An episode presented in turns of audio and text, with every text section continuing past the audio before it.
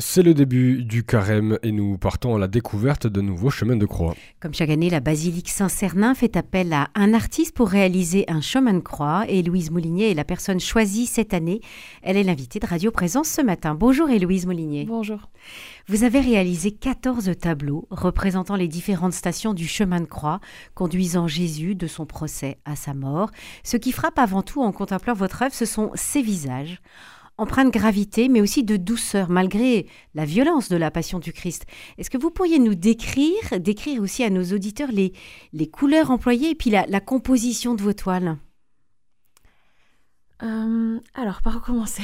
Les couleurs, parce qu'il y a quand même une prédominance qui est, très frappante. Hein. Toutes les couleurs sont des couleurs de terre, en gros. Donc, tout ce qui s'appelle terre de sienne, terre d'ombre, terre de sienne brûlée, euh, des ocres, euh, des, des, vermillons, ce genre. Enfin voilà, toutes les couleurs crépusculaires et les couleurs de la terre.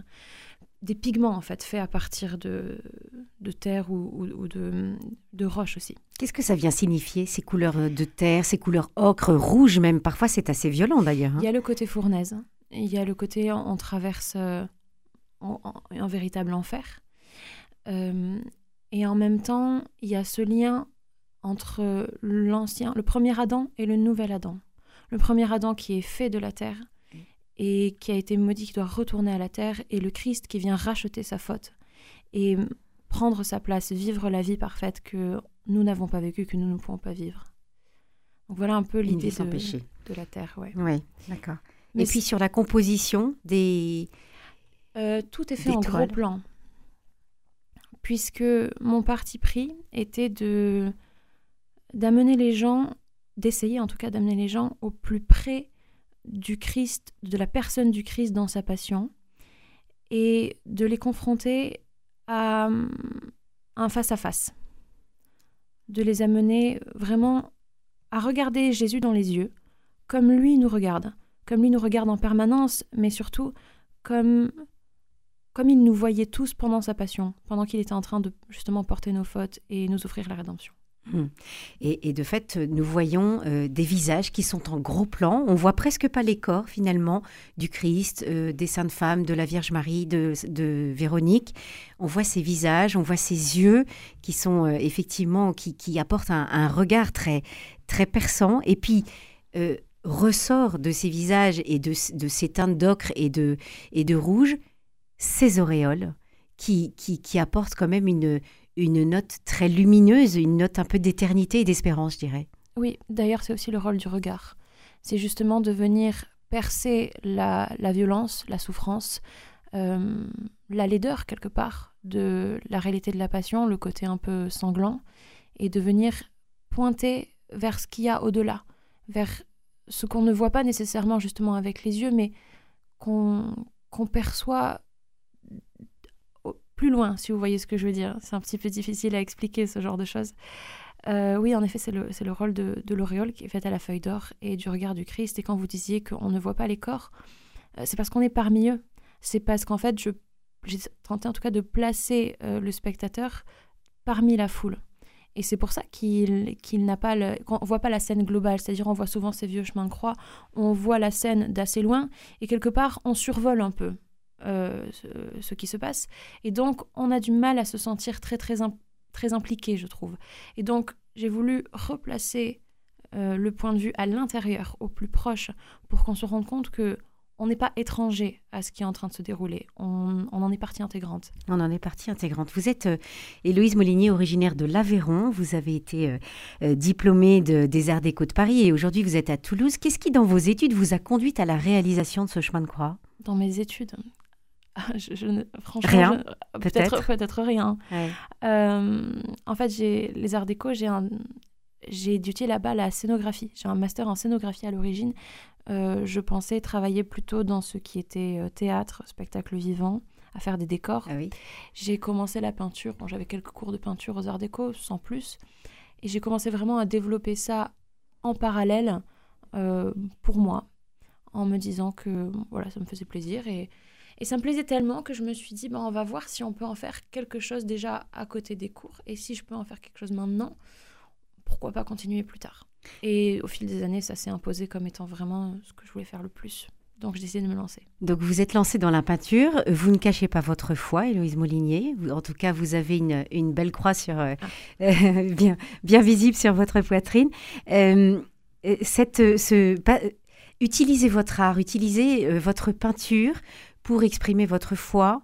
Euh, comment, comment vous êtes arrivé quand même? Parce que réaliser un chemin de croix, c'est quand même pas à la portée de tous. Ça demande peut-être euh, une certaine abnégation, un, engagement en tout cas. C'était pas à ma portée non plus. C'est pas parce que je l'ai fait que. Enfin. On peut pas aller au bout de ce thème-là. Euh, quelque part, déjà déjà, il faudrait un temps illimité. Euh, il faudrait que ce soit fini quand c'est fini, euh, mais c'est pas comme ça que, que ça marche quand il s'agit d'organiser quelque chose de sérieux à la basilique Saint-Cernin. Euh, et est-ce que vous parliez de... de, du fait de, de, faire un chemin de croix et, et, comment ça, ça a pu s'inscrire dans votre, dans votre peinture, dans, votre, dans vos études, dans tout votre, votre développement artistique et puis aussi dans votre foi? Ça m'a énormément appris. Euh, parce que déjà, c'est un projet de longue haleine. C'est un projet qui a duré en gros un an et demi, à partir du moment où j'ai commencé la première station et j'ai fini la dernière. Et là où je disais que c'était pas à ma portée non plus, ce que j'entends, c'est que sur un an et demi, c'est impossible, je pense, de pas laisser euh, une évolution en tant qu'artiste apparaître au sein même de, des, des stations. Et donc, je crois que pour celui qui a l'œil un peu euh, aguerri, euh, il verra il verra vraiment des phases en fait, des moments par lesquels je suis passée. J'ai tout peint à peu près dans l'ordre. Euh, après, sur la fin, j'ai commencé à m'autoriser à faire des petits croisements et, quand il y en avait vraiment une qui bloquait, à avancer sur quelque chose qui venait après, quitte à casser un peu la chronologie, même si j'avais quand même dans l'idée de suivre le Christ dans sa passion dans l'ordre.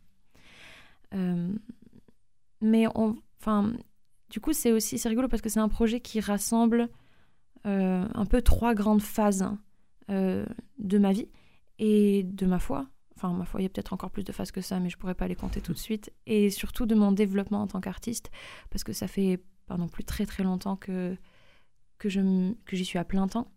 Et donc, euh, je suis encore en train de découvrir plein de choses à ce niveau-là. De quoi vous êtes-vous inspiré pour réaliser ces toiles, ces 14 toiles qui, qui sont maintenant exposées à la basilique Saint-Cernin? En partie de La Passion de Mel Gibson, le film qu'on connaît tous à peu près maintenant. Euh, et puis de méditation personnelle. Le visage du Christ, euh, du coup, qui est très important parce qu'il est en gros plan à peu près tout le temps, et une sorte de mélange euh, qui m'est plus ou moins apparu entre le suaire de Turin, une poignée d'acteurs qui ont pu l'incarner, et, et puis aussi, je sais pas, quelque chose qui vient de moi, je suppose que une qualité de, une expression que je lui imaginais. Mhm. Alors, euh, on, va, on va regarder quelques-uns de, ces tableaux. Enfin, regarder, si, si on peut dire à la radio, c'est toujours un peu compliqué. Au troisième et septième station, Jésus tombe à terre. Dans le chemin de croix classique, on a l'habitude de voir son corps étendu. Et ici, nous voyons son visage tourné vers la terre, comme si ses larmes de sueur et de sang irriguaient le sol. Pourquoi un tel choix? La deuxième chute, du coup, la septième station, oui, en effet, il est face contre terre. Euh, déjà, j'imaginais un crescendo dans les, dans les, ces, trois stations, ces trois chutes. Euh, donc la première, il est encore en train de se retenir avec son coude. La deuxième, il a bien failli se taper la couronne d'épines sur le sol.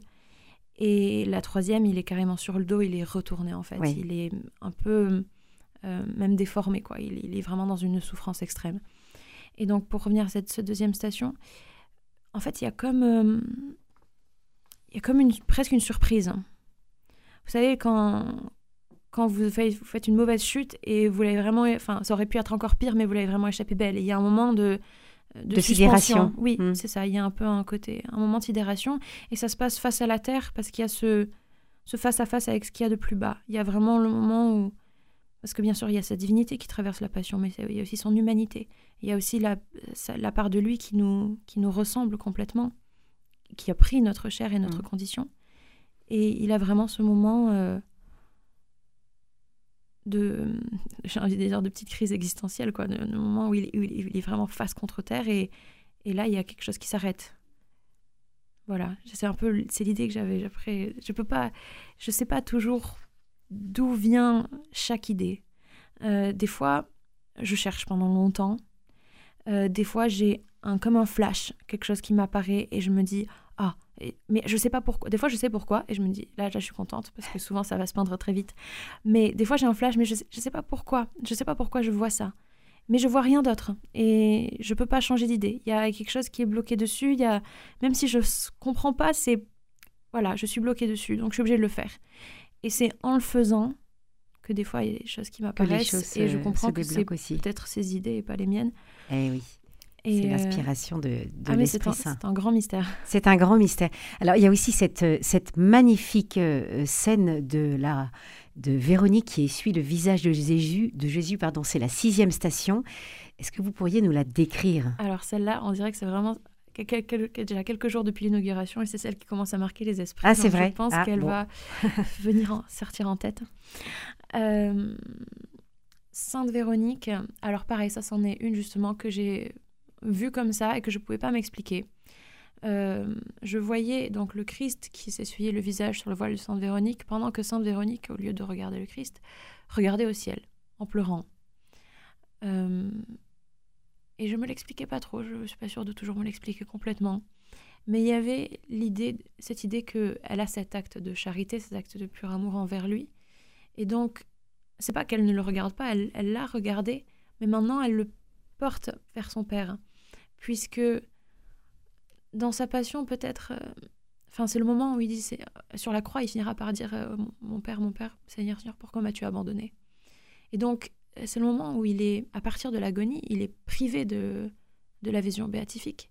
Il est vraiment seul, seul contre tous.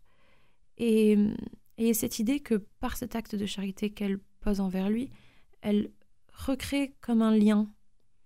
Et donc c'est elle qui regarde en haut, et c'est lui qui regarde en bas, puisqu'il a la tête baissée, en train de, de s'essuyer. Enfin, il a fini de s'essuyer, il est en train de lui rendre son voile. Et il lui fait ce cadeau, justement, de son image, de la Sainte Face, qu'elle est en train de... Donc, donc, en fait, toute la composition est axée aux sortes d'une d'une d'une courbe, comme un élan, euh, comme une courbe exponentielle, en fait, qui, qui part d'en bas et qui accélère d'un seul coup pour aller vers le haut. Je voudrais que hum, on, situe, pour terminer, ce, chemin de croix dans cette basilique Saint-Cernin, une basilique qui a une nef assez étroite, qui, est très très haute. Euh, comment vous avez pu intégrer vos toiles dans cette architecture? Parce que les toiles sont posées sur les, sur les piliers oui. de la basilique.